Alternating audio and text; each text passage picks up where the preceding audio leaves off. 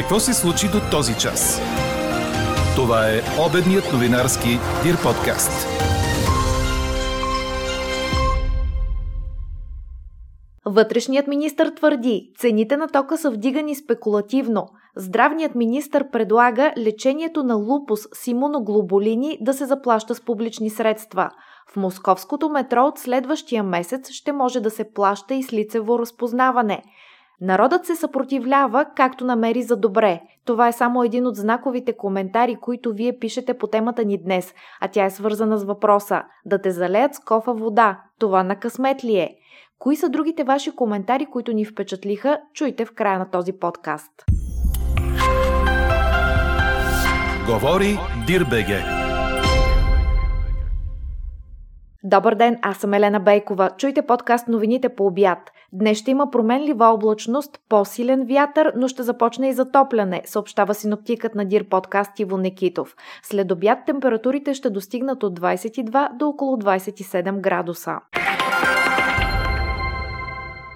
Няма да има съществено повишение на цената на тока през зимните месеци спрямо тази в момента, но и тя е доста висока. По-скоро тези ценови нива ще се запазят, а чак през пролетта ще наблюдаваме някакъв обратен процес на нормализация.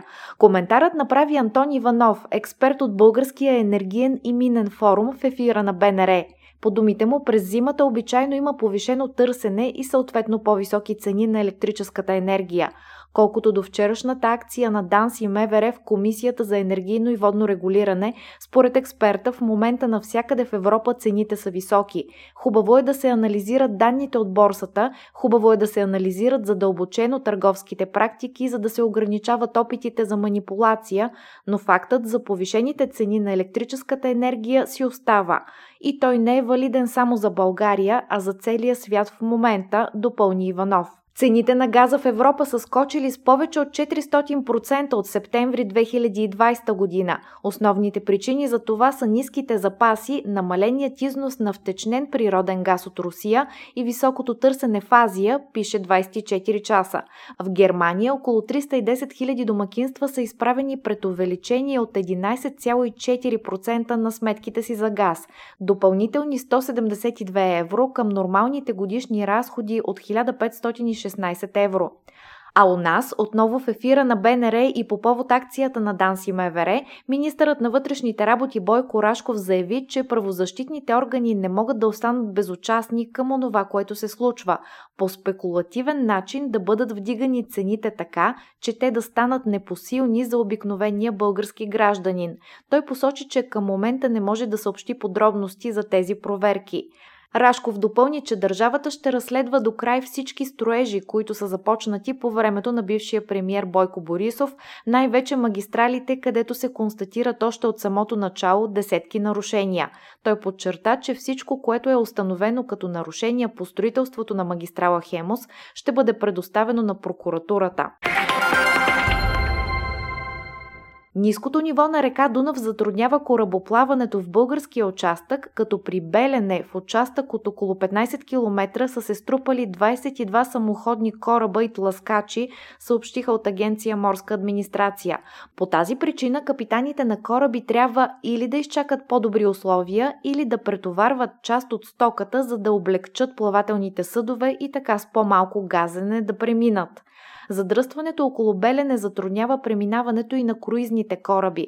По данни на Изпълнителната агенция Поручване и поддържане на река Дунав, нивото при Русе днес е двайсет и два сантиметра спрямо условната кота нула.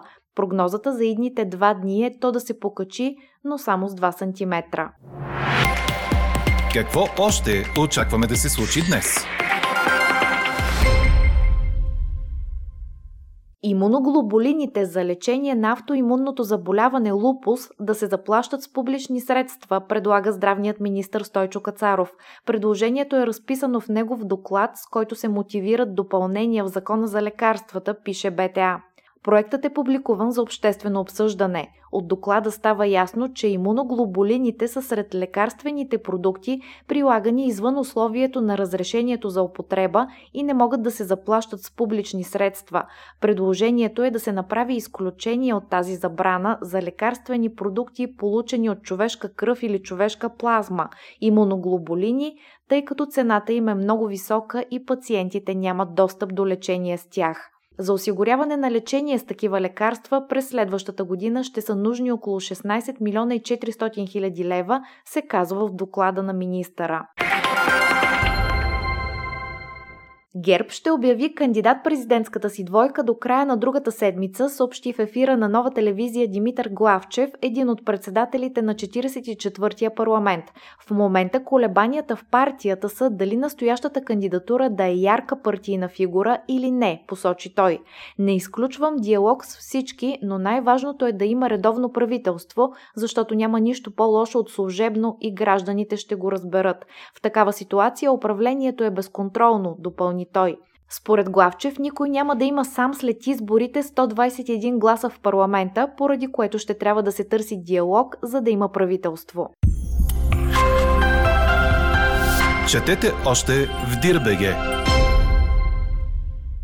Националният отбор на България започна с чиста победа с три на нула гейма над Бахрейн, участието си на световното първенство по волейбол за младежи до двайсет и една години, на което страната ни е съдомакин с Италия, предаде Корнер.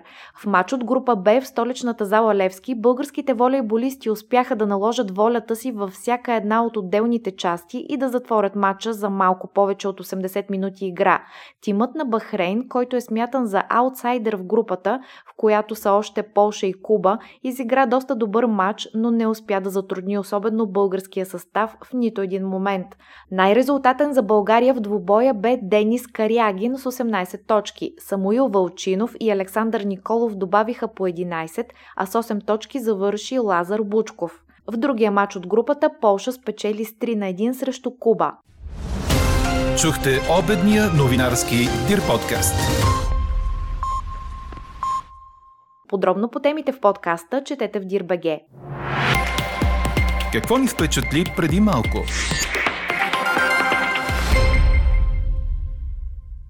Московското метро демонстрира как работи системата за заплащане чрез лицево разпознаване, която ще бъде задействана на петнайсети октомври, предаде Франс Прес. Няма да има нужда пътниците да носят нито телефон, нито карта за метрото, нито билети. Ще трябва само да попълнят в приложението своите данни, банкови реквизити и да поставят своя снимка, обясниха от прес-службата на столичния градски транспорт.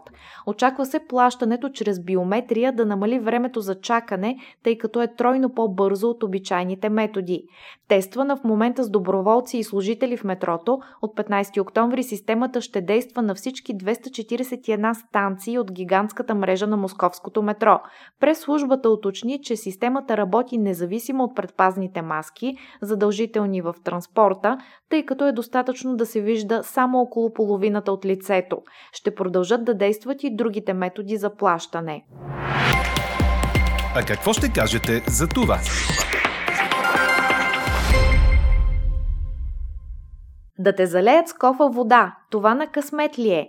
Това е нашият петъчен въпрос към вас, а повод да го зададем е случката от вчерашното посещение на един от лидерите на Продължаваме промяната, Кирил Петков, в Пловдив, по време на което беше залят с вода от балкона на жилищен блок. До този момент превес имат отговорите не. А най-интересните ваши мнения обобщава Елза Тодорова. Не вярвам в такива суеверия, но със сигурност е проява на вкоренена простотия, пише слушател на подкаста. На подобно мнение е и друг, който казва: на простотия, кой би могъл на главната да излива вода от балкона? Някога на тази улица са живели възпитани хора от добри фамилии. А трети го репликира: простотия ли беше, когато една жена заплю вашия Тодор Живков в Русе? Народът се съпротивлява както намери за добре.